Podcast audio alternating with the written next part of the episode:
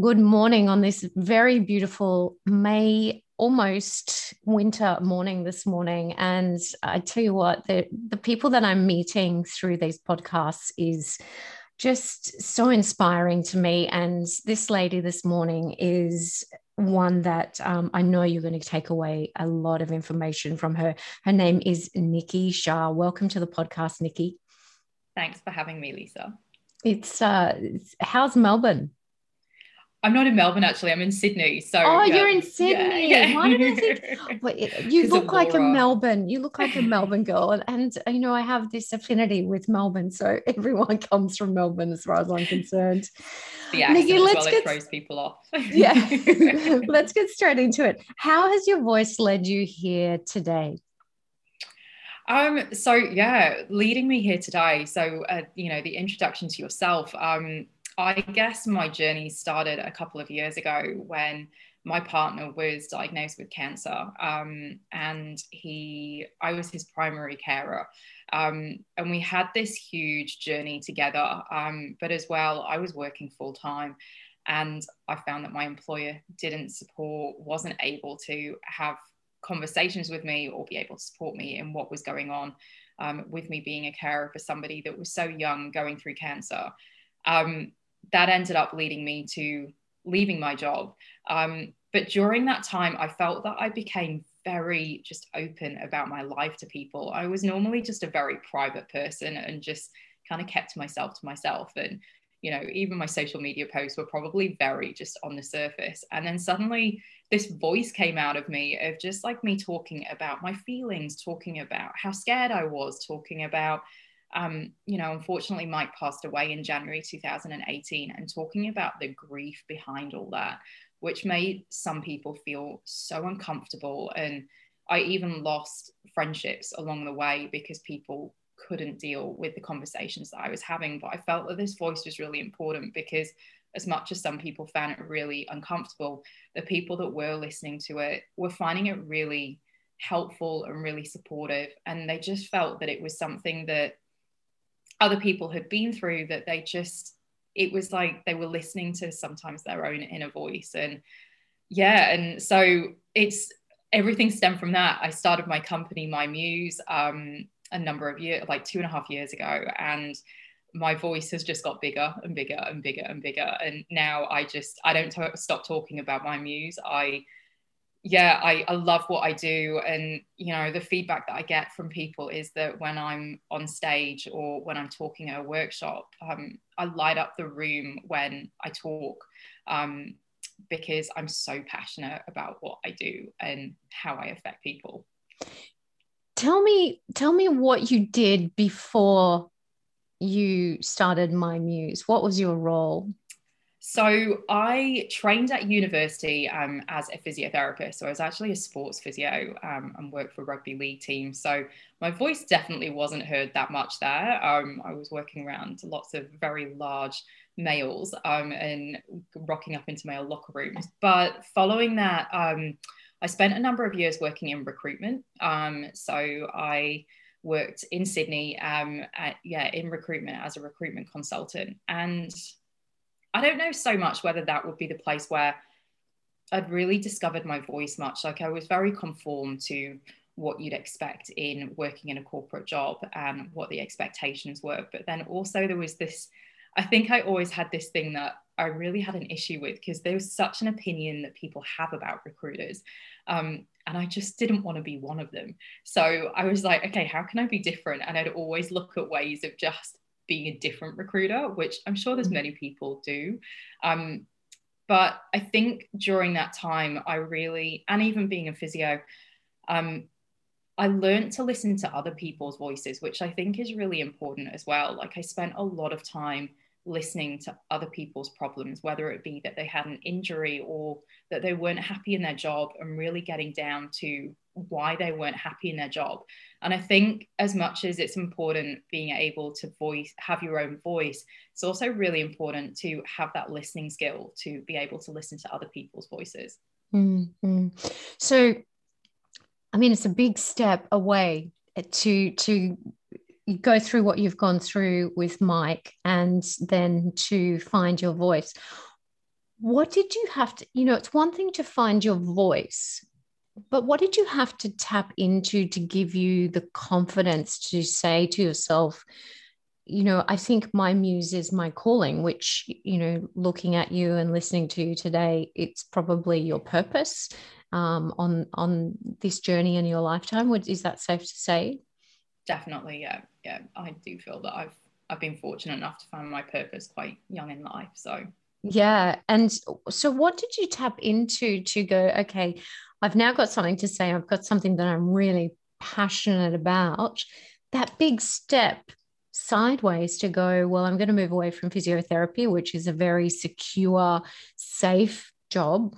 And now I'm going to go to do something that I, I feel passionate about. That's a big step. What what did you do to get there?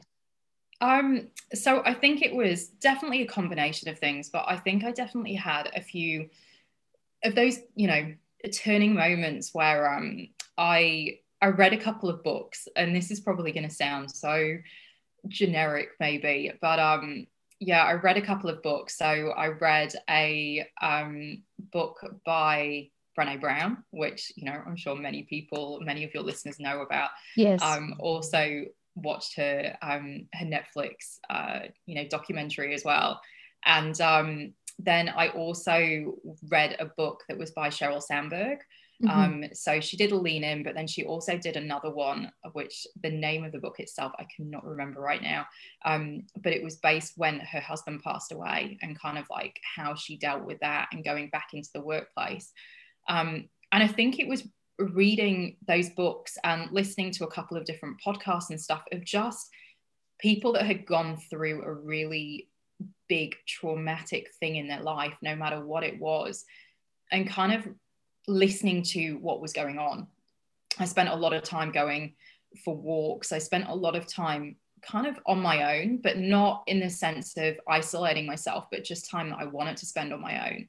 Um, spending a lot of time actually doing, you know, yoga and Pilates and things that I absolutely loved, and just really getting into me, getting into my body, understanding that there was this outside perspective of what Nikki should be, you know, that I'd done this degree, that I'd done this master's, that um, yeah, I was going to be successful in these kind of areas. And then suddenly just going, no, it's okay. It's okay to to feel like this. It's okay to think that, you know, this isn't your calling, this isn't your purpose. And really just getting down to understanding what was important to me. Um, so I definitely say that those pivot points in my life was I had certain people around me that were amazing and would just sit there. I had this moment where I sat with one of my friends on her dining table, and I've still got the piece of paper now where we literally just sat there and she was just like, Right, tell me what's important to you. What's not important to you? What do you like in your job? What don't you like in your job? Mm. Um, and we just sat there and we did this brainstorming session. And that's literally when I came up with the concept for MyMuse was at her dining table. And mm. I feel that that piece of paper should probably be framed at some point and put, you know, like Absolutely, in my yeah. office space and just going, this is where it started. Um, so meditation but, is meditation part of your process? Yeah I, I definitely during that time did a fair bit of meditation. It was mainly guided meditation that i was doing. Um, i'm still not very good at doing the silent meditation but one of the things that um, i have found with myself as well and i have found that quite a few other people like this as well is that i um, i'm good at active meditation. So mm. my i i grew up as a tennis player um, and I found actually not during that time, but it's been in the past like probably six years. Um, that tennis is one of my meditations. I mm-hmm. get on the tennis court and when I'm, yeah, have that racket in my hands and I'm hitting the balls, I'm thinking about nothing else about being in that present moment. Um, and that's really important to me. And then the other thing is being by the ocean. So just listening to listening to the waves. Um, is a really that that's the thing that it grounds me but then it also is that yeah that's my meditation mm. i think that alternative medicine and alternative healing you know it can be put into a bit of a cliche that oh i went and found myself or i went internal and and and we hear it so often today that it's it's in danger of going oh yeah yeah i've heard all that before but look it is so important, isn't it, to be able to make that space and time so that you can listen and find that flow or that pathway of where you're meant to be going. So I think that that you're another example of being brave enough to step into that space. Yeah, I like thank you. I think it's I think the one thing as well I did realize was that it's not a one size fits all. So mm. I tried so many different things, you know, from acupuncture to kinesiology to, you know, like trying to start running, which I'm terrible at running. So this is that definitely wasn't a thing. To, you know, swimming, to going back into surfing again, to just doing all these different things. Um, you know, to to reading, to listening to podcasts, yeah. to recording my own you know voice so how did you know you're talking about going to different different exercises different systems? How did you know when one thing was the right thing for you to be doing? What was the process once you'd finished that to go yeah i feel good. Yeah you know i'm i'm feeling the flow of inspiration. What what was the thing that you knew you could tap into I think it was that I just felt a moment of ease. Like I, I just felt mm-hmm. like I was in, I felt like I was in the moment. Like I, you know, when I'd step away from whatever I was doing and I'd reflect back on it, it was just like, I just spent that last half an hour or hour doing nothing about apart from being present in whatever that activity or whatever that thing was that I was doing. Mm-hmm. And for me, that is when I know that I'm in my, you know, in my flow quotation marks is um, yeah, when I am, my mind is on nothing else but on that specific task of whatever mm. it is. Um, because, yeah, being 100% present, I think for any of us in this day and age is so hard now. We've just got so many, you know, avenues of like Apple watches and phones and everything around us. And, you know, even when we're in the car, like you can't even really be present in the car because you've got your radio on or you've got this on. And yeah. it's, um, so I just think that when you can be 100% in that moment, that for me was when I knew that I was doing the right things. And mm. even in terms of with my company, um, you know, that's what I love so much about it is that when I'm, when I'm doing things in my company when I'm in the workshops, etc., and things, I I'm 100% there, and having that feeling is just it's just amazing. I love it. you you've tapped into something or highlighted something in there, and you've said the word ease, and I I do find that society generally today is all about if you're not going to the social events, if you're not working 13 hours a day, if you're not going to the six o'clock exercise class, if you're not um, out socializing on the weekends, uh, that you're not living a fulfilled life, that you're not doing everything that you can possibly be doing. And um, I think that that's something that still has a long way to go for human beings is to be tender. I love that word tender to ourselves and allow allow that ease to come into our life. And look ultimately i i believe that human beings are meant to be happy. We're here to be happy. Um, and so how do you think we can break through that stuck process of i have to be busy and i have to be doing something to sense that to get that sense of of sense of worth i think you know, it, for me, it has been being comfortable with myself and being comfortable with who I am, where I am in life, and what's happening for me. Um, you know, I was definitely that person. I used to live in London, and I was definitely that person that had to have that social life, that had to be at all the right parties and um, be around all the right people and stuff and i look back at those times and it you know it makes me cringe. I'm like okay that was definitely part of my growing up period but you know i'm glad i'm still not there.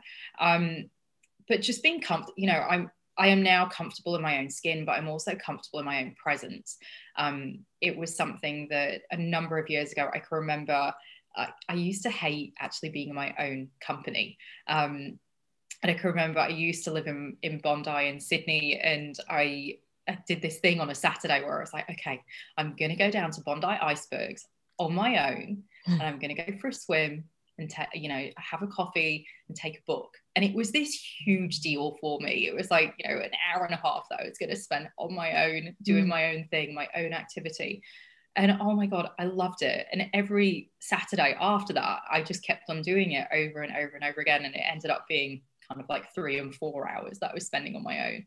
Mm. um, but that was definitely a moment when i realized that you know this is actually okay. And i think a lot of the time it's it is definitely a society thing. You know you're you're meant to be seen as looking busy. You're meant to be seen i don't know doing all the right things. And i think i'm just i'm over that. I'm just like do you no, think, this is do you think mike's experience and you know you know that i've been through cancer twice so i'm on the inside club as far as under, having the, a deep understanding of of what that word means do you think mike gave you permission to live your life? Completely. Yeah. I think when Mike passed away, um, and even when he was going through his treatment, it, we had many conversations of just yeah, understanding. Don't the conversations change? Oh my, oh my gosh, gosh, so much, so much. My yeah, it, yeah. it surprised me. It, it, just I think it surprised me in the sense of even the stuff that him and I talked about, you know, it was just like before it was like snowboarding and, you know, like motorbikes and stuff. And now, yeah, it became such a shifting conversation. And, you know, it became about what was important to us, what was important in our life, and the people that were around us, who was important to us, and who did we want to spend time with, and things like that. Mm. And and when he passed, it became even more apparent, you know, like mm. I I have been around other people that have lost people and and it's it's just one of those things where you do really understand that life is short and things can change literally you know in a split second and mm. um you know and i'm sure even yourself you've got those moments that you can remember where you know life did change and um and yeah i i've just come to the point now where it's just life is too short i you know i refuse to be around negativity i refuse to be around people that yeah have that negative energy around them etc and things like that mm. and i refuse to do stuff that i don't want to do you know mm. like mm. if i want to be like in my apartment watching I've got this obsession with Frasier. Um, but if I want to be in my apartment watching a couple of episodes of Frasier under a blanket drinking a cup of tea rather than being at you know a party I will yeah. do that. And I don't need to have a reason or an excuse or anything. I mm. just know that I can do what I want to do. Yeah absolutely. And uh, you know I've just recently myself put myself through a, a massive detox, which you can appreciate. Um, again, having come from having cancer, you know, the doctors spit you out the other end and say, well, great, we've done our job, good luck. Uh, and so it's my job now to make sure that I maintain health. And I always, I struggle with it because when I go into doing a detox I know the social ramifications that I'm going to come up against. And I know that sounds funny, but the social ramifications of I look healthy, you know? Yeah. And so people go, Well, why are you doing this? You're healthy. Why are you doing this? Why would you put yourself through that? And I say, Well, because I want to stay healthy. You know, okay, well, what are you doing? All right, well, I'm not eating meat and I'm only eating vegetables and I'm, you know, doing this and I'm doing that. And they're going, oh, life's not worth living without eating meat. and I go, did you hear what you just said? It takes a lot for us to get that strength, doesn't it? Yeah, and it's you know sometimes I I do wish when I when I hear the comments that some people say, you know, even stuff like that is if only you knew, you know, mm-hmm. like if only you knew and if only you could kind of give them that that lesson now without them having yes. to go through the cancer or whatever. I wish it, it was an injection. Yeah, totally. I honestly, I wish it was. A, I wish it was an injection that I could just go in and just go boop, and then just change their mindset because I don't want you to go through it. That that's always my um my pain is that I have to sit there and watch them do things that I know are going to eventually hurt them. how do you feel your life experiences have affected the tone of your voice?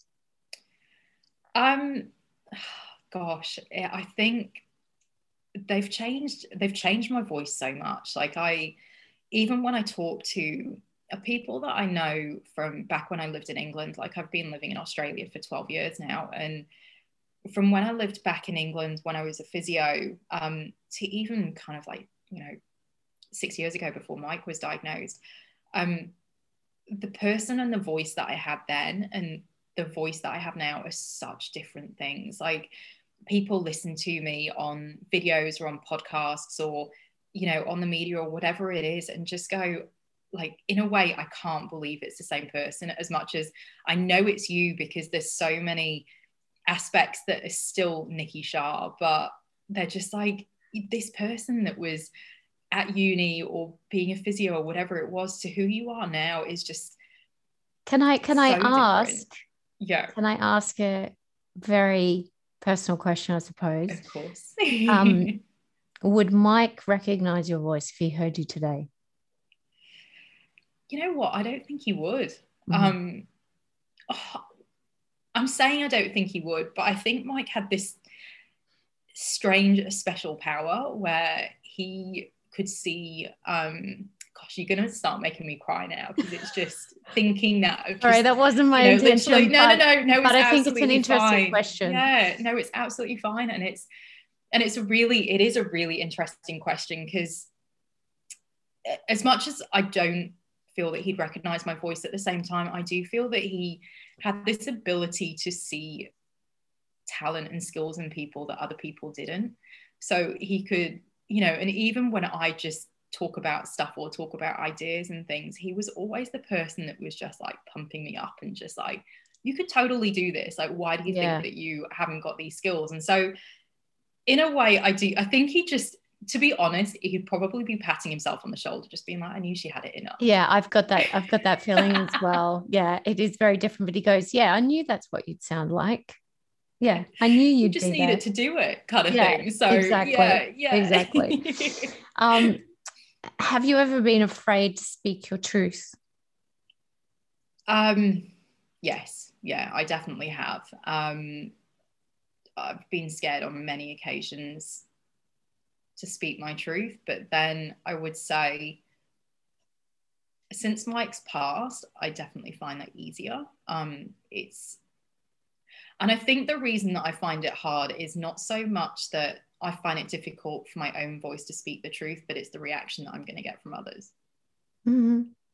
So I, I don't actually or upsetting them, or you you know you Correct. don't want to put put them through that because your intention is always good yeah but sometimes yeah. we have to not, ask those hard questions exactly and it's not that i ever want to hurt somebody um you know but sometimes it is important to pull people up on something that they've said or something that they've done mm. and i i think they're sometimes the things that i do struggle with um but yeah it's not so much that i have an issue with me actually saying what's on my mind or what's saying or saying the truth mm. it is yeah the reaction of others and yeah but i, I, I don't know if i'll ever get through that that's a really good observation too because you have to define is it that i'm afraid to actually speak up or is it because i'm an empath and i'm super sensitive and i don't want that person to suffer if i was to say that and i think that that's a very strong separation between the two thoughts of I couldn't possibly ever say that and no I could say that but I don't want to upset someone.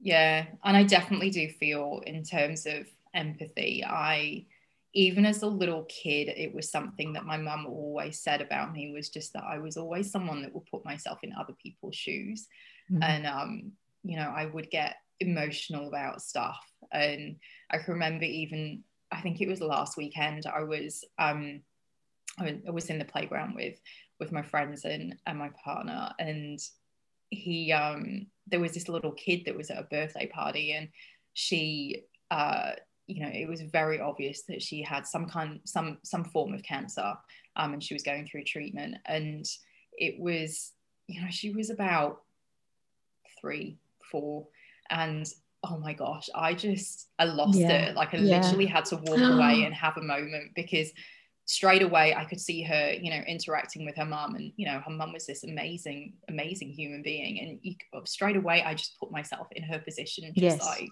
yes. you know, I was a carer for someone that was an adult, you know, having to go through that with your own child is, oh, yeah, I can't, I can't even, yeah, no, I, I don't, I don't want to imagine. no, yeah, but you do i find um there again I, I used the words before i'm on on the inside of the club around cancer and you, you do see things when you you see someone who's got cancer and they're going through treatment you identify it straight away.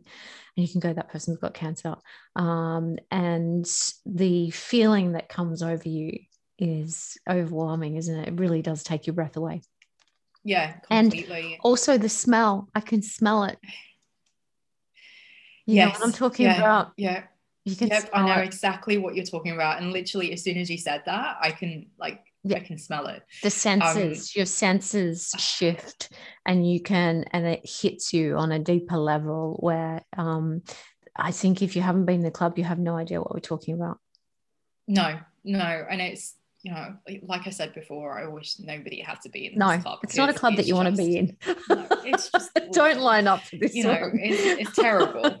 um, but at the same time, I do feel that going through the experiences that I've been through um, has put me in.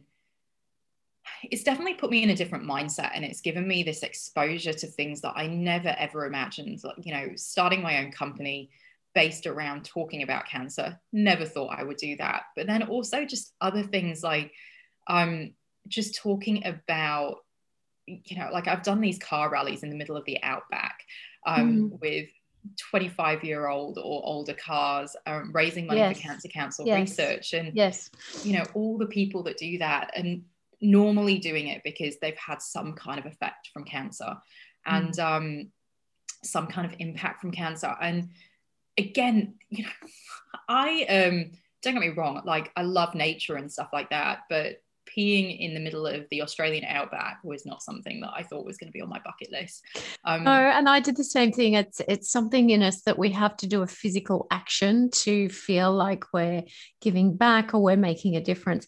I went and trekked in nepal That's amazing. That's yeah, that's amazing. yeah but we all we all do these things just to feel like we're we're in action we're doing something um my next question is is has your voice ever saved your life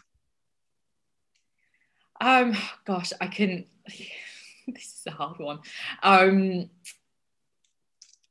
no, I don't think it has. Um Mm, i'm going to challenge you there sorry okay, go but on, i think you're wrong. I think you're wrong. I think it has. You found your voice.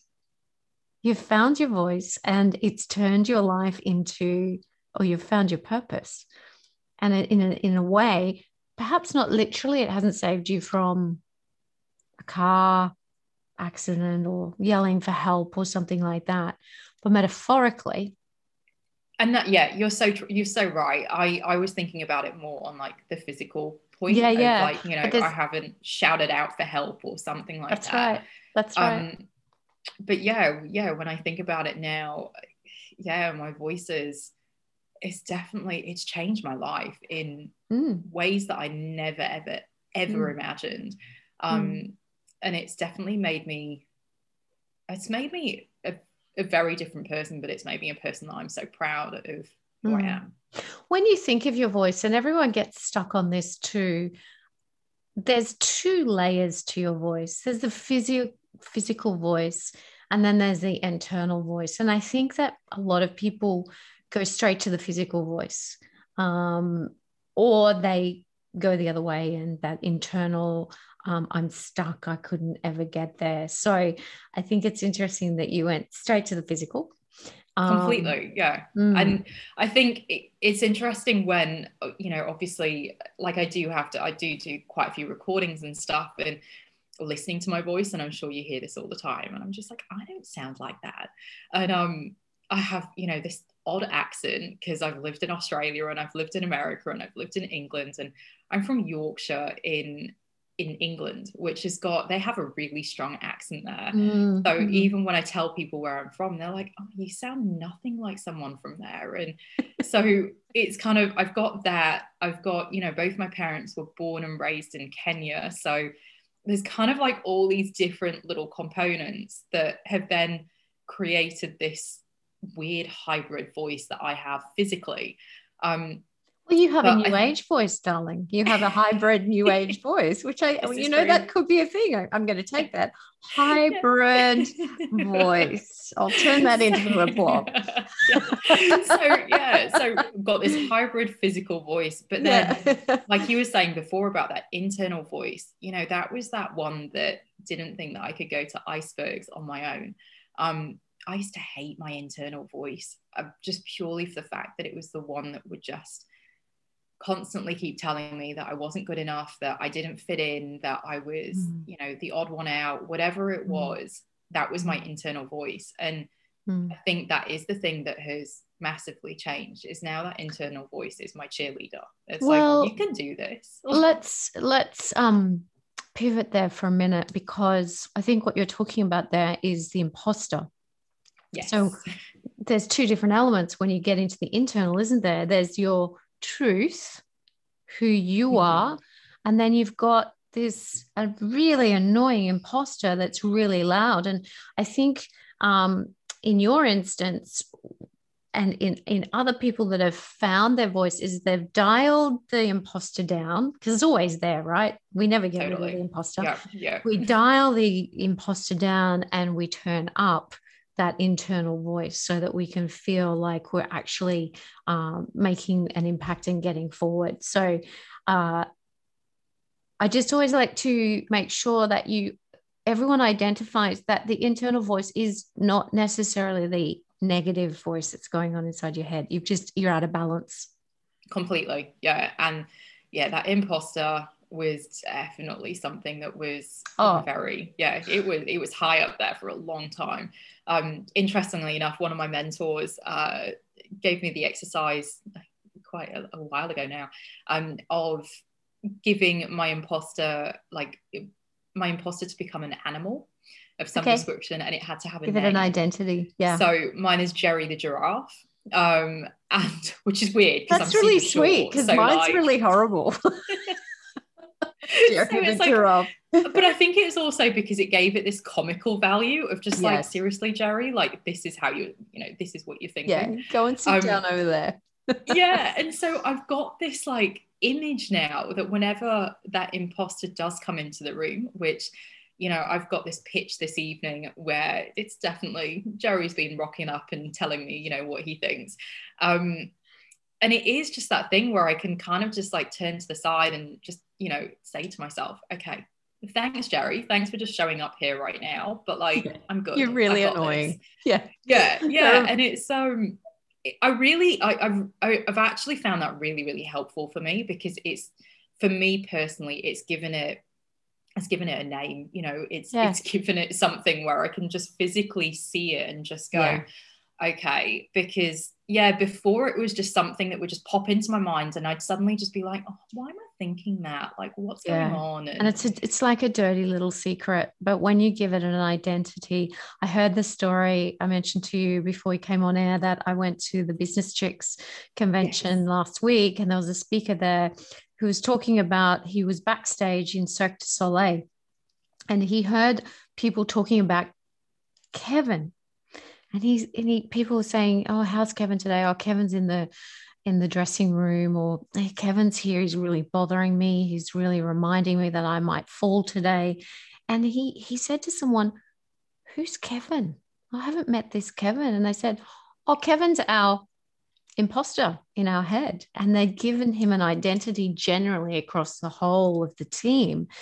And what it did was allow them to have a conversation it wasn't about them. It was about this Kevin that was really annoying that they all had and they all related to, and they could have conversations. And I just thought that was fantastic. And particularly when you think about men's mental health, imagine if they all gave Kevin this imposter that goes on in their head that identity to talk about. I think it's really powerful.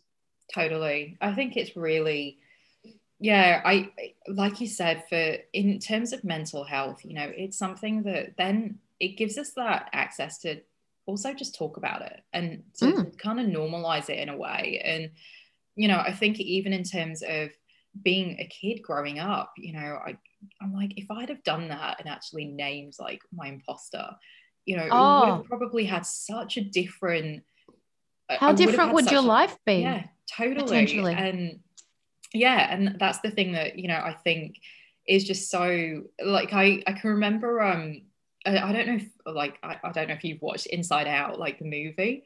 No. Um so it's like a an animated movie but it's uh it's amazing and it talks all about uh, it's like this little girl but it sh- shows the different per- like the different aspects of her personality. So like sadness and um anxiety and stuff like that. And it's really like it's it's a really beautiful way for kids to understand their feelings. Um, but at the same time, this little girl has this imaginary friend, um, and this imaginary friend is called Bing Bong. And so her and Bing Bong will go and do all, all these adventures together and things like that. And my nickname for Mike was Bing Bong. Um, and when he, no, random, um, but when he passed away, um, it became really important to me because he has become my imaginary friend. Like he's literally the person that is the opposite to the imposter and will sit there on my shoulder and be my cheerleader and just be like, you've got this, you can do this. And um yeah, it's crazy. I'm just like, I can't believe I had this nickname for him. And suddenly now, you know, even when we did the car rally, our car was called Team Bing Bong. Um, and people were just like, that's a really weird name. And I'm like, unless you have watched Inside Out, you're not going to get this. Um, but it was like this hybrid of like a kangaroo and an elephant. Like that was, you know, what she'd made this imaginary friend to look like.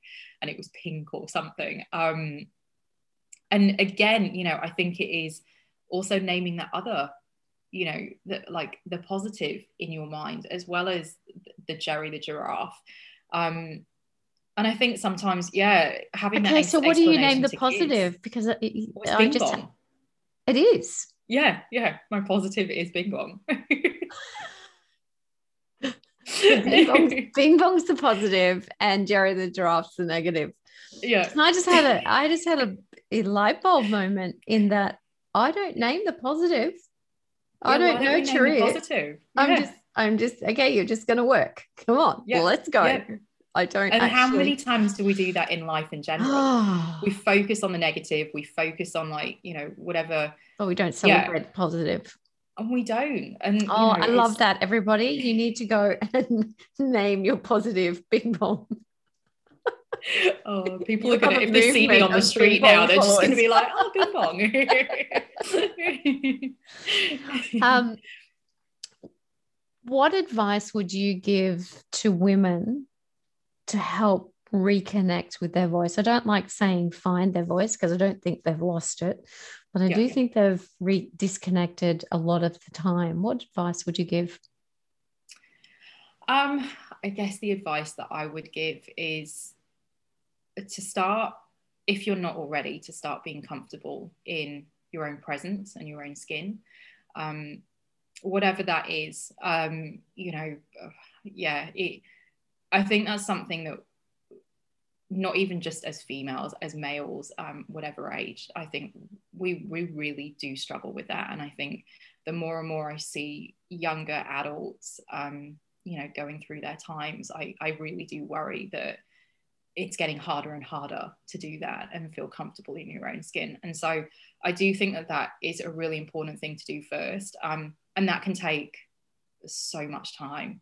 Um, but following that i think then it is just just being able to be really true to yourself and true to the people around you about everything that is going on for you but then also just everything in your life you know being okay to ask for help um, being okay to have people around you and your cheerleaders to celebrate when you have those wins, no matter what they are. You know, it could be that you, um, I don't know, manage to eat five portions of fruit and veg for a week, you know, and like it could be anything. It doesn't have to be a huge thing.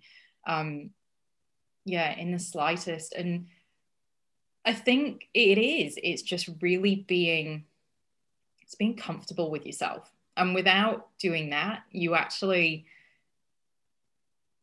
I think it would be so hard to find your purpose if you're not comfortable with who you are and mm.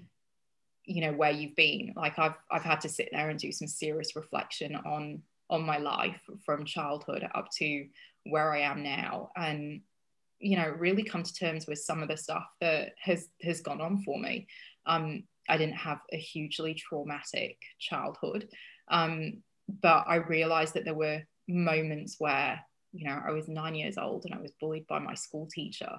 Um, mm. I definitely put that into, you know, a little bucket that I did not touch um, until, yeah, very recently. And mm. it, I realized that that did have a huge impact on me. But I think one of the things for me that I realized when I reflected back on those moments is that there were moments like that where I realized that I actually had had a voice because as much as nobody was listening to me, there was one person that was listening to me, and that was my mum. And if my mum didn't listen to me, things could have changed. Things could have been very different in my life and what would have unfolded. Mm. Um, but you know, having yeah, having my mum actually be that person that listened to my voice, even though I was a nine-year-old little girl, you know change things around um, it's interesting to hear you say that because uh, most of the time and i'm going to generalize and say nine times out of ten uh, anyone who has had issues in disconnecting with their voice has had problems through their cognitive development in their childhood. It's usually somewhere between 8 and 12 that just one moment in time or one person or a situation event has happened and we have labeled ourselves and carried that on into our adulthood. And that cellular memory is still there as adults and it, it pops its head up probably 35 plus i've found yeah. generally. 35 plus it's something like hang on a minute there was that moment in time. Oh my goodness i've been hanging on to that all this time and using that as an identity. Yeah.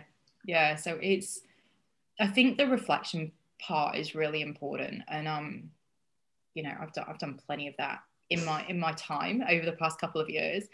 Um and one of the things that one of my mentors actually did with me was that I had a timeline that I actually, from you know birth up until my life at the moment, um, of significant times in my life and what had happened and how I think that that has either shaped me or changed me or whatever it was, and that was really amazing to do as well. And it was also amazing to do in the sense of just like looking at how much has happened to me in my period of life.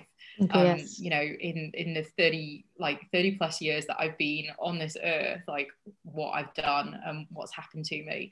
Um and i think it's yeah it's it's only then that we actually like when we, when it's down on a piece of paper or we start talking about it that's then, then when we sit there and go whoa okay you know yeah. i feel like i've done nothing with my life but really i've done yeah. all this stuff yeah um, and get perspective right completely getting mm-hmm. the perspective and being able to be comfortable with yourself is is so important and i think that getting perspective definitely comes from you know the things that you and i have been through um yeah perspective is a huge thing you, you mentioned you mentioned your mom um and i do believe that we all have a person in our life that has left a legacy that still resonates within us um, we've done a beautiful dance around my questions today. So I'm just going to loop back for a minute. I'm going to ask if your mum's voice is a color, what color is it?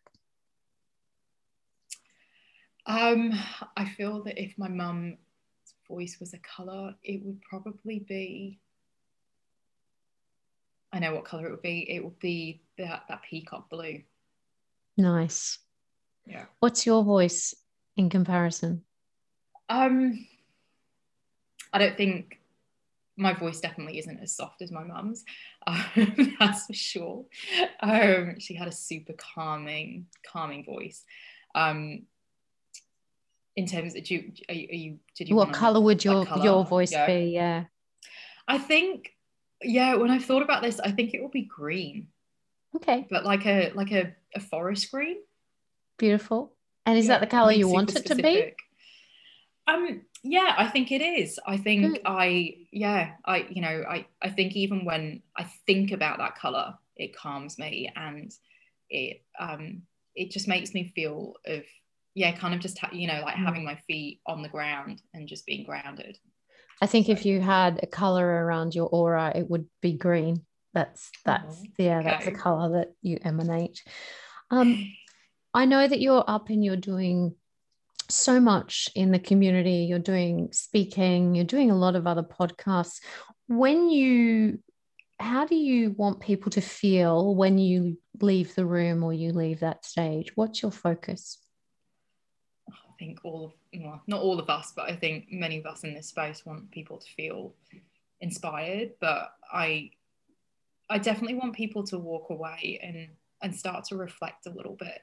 Um, I think it's beautiful to, for people to be able to see what it's like for me to have been able to have found my purpose and you know how that has reflected on me and how that reflects on me um, but i'd love for people to be able to walk away from anything that they hear or read that i do um, and be able to know that no matter what goes on in your life and no matter what trauma goes on um, now I'm gonna start crying again. Um, but yeah, know that that your voice is something that it, it doesn't go. Um, and you will have it, and whether it's the physical voice or even, you know, writing down and having a journal or writing an article. Um, I'd love people people to take away even just one little thing that they can walk away from and it would just change the way that they they live their life or change the way that they see their life mm-hmm. It's been fantastic to talk to you nikki and uh, i can't wait to watch where MyMuse goes to i think that you've really tapped into a market that is desperately needed and I just would like you to share finally what's next for your voice and MyMuse. Well, what's next this evening is that I'm doing a pitch um, in front of a large audience um, on MyMuse to win a grant. Um, so people will definitely be hearing my voice then. Um, but other than that, um, yeah, my my my voice, I we want to increase visibility in terms of what MyMuse is all about um, and what we do and hopefully just keep on making an impact in uh, company and employers lives to you've got programs to, right yeah yeah so we've got programs within the whole of australia and new zealand um, and workshops and consulting on how employers um, can navigate and communicate with their employees on how to be able to deal with cancer in their mm. workplace. Mm-hmm. So, being able to support them or being able to support a carer that's going through things. Um, and the best ways to do it and to have a better understanding about it, to be able to have those uncomfortable conversations that people don't want to have.